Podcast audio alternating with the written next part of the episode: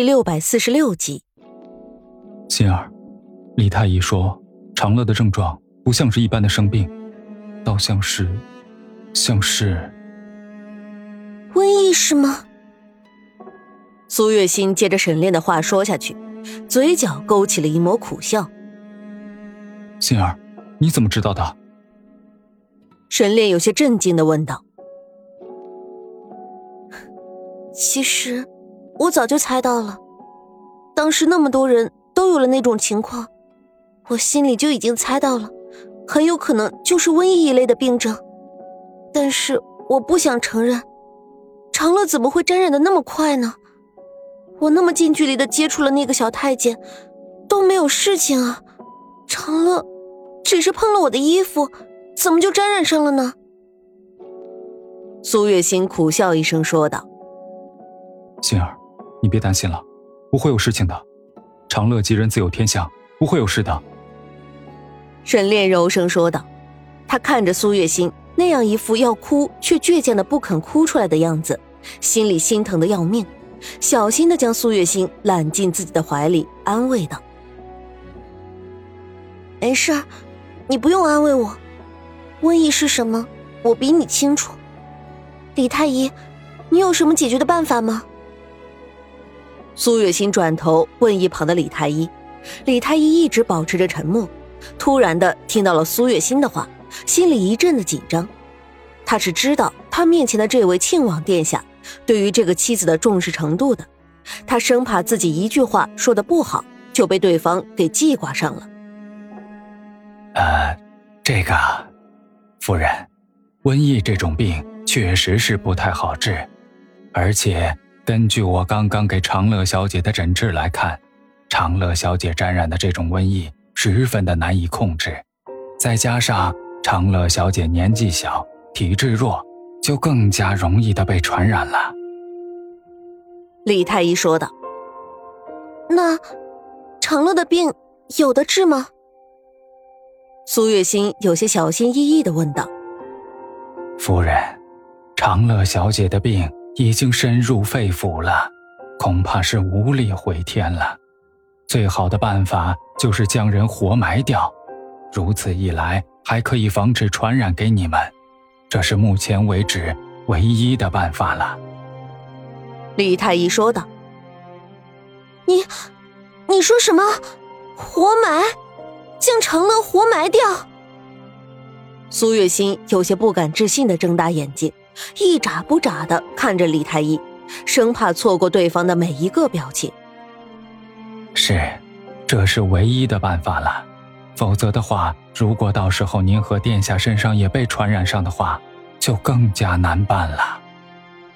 李太医盯着苏月心如此大的压力，有些哆嗦的说道。李太医的话刚说完，明显的感觉到对面苏月心的身体晃动了一下。沈炼及时的扶住了对方，将人紧紧的抱进怀里。心儿，这也只是最坏的打算而已，你先冷静下来，不要多想。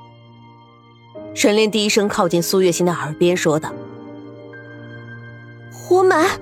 怎么可以呢？怎么可以把长乐活埋掉呢？不，不可以！沈炼，不可以活埋长乐，绝对不可以！”苏月心摇了摇头，猛地转身，紧紧的攥着沈炼的袖子，语气急迫的说道：“不会的，不会的，长乐是我的女儿，我怎么会活埋她呢？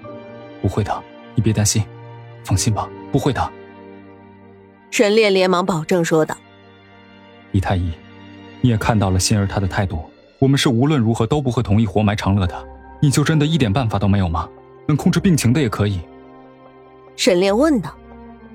这，殿下，夫人，不是我不尽力，我也实在是无能为力了。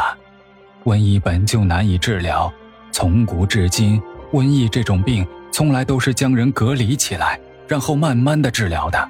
在此期间，不知道早就死去了多少人，但这也没有办法。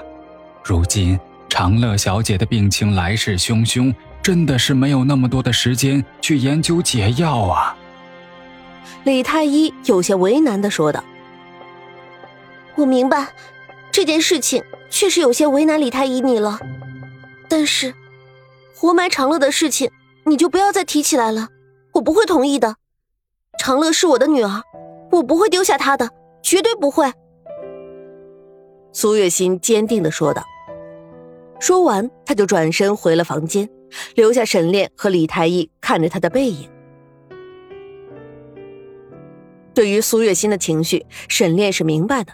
长乐是陪在他身边长大的，他从小到大的每一个成长足迹都有他的参与，而且长乐的病也是间接的因为他而染上的，让他忍下心痛和愧疚，亲手将自己养大的孩子活埋掉。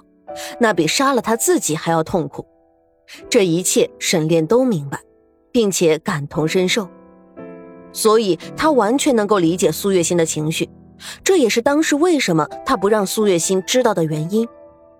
他不想让苏月心这么早的就承受这种痛苦。不过天算不如人算，苏月心偶然之间居然听到了他们的谈话。李太医，你也看到了，我们夫妻两个。都早已经将长乐当做了自己的亲生孩子，谁又能亲眼的看着自己的孩子被活埋呢？所以，这种话你还是不要再说了。”沈烈说道。说完，他也转身离开了院子，回到了房间里。李太医接二连三的被拒绝，也并不恼火。他虽然目前还没有孩子，不过可怜天下父母心，他能够理解苏月心他们的痛苦。他作为一个旁观者，也只能叹息。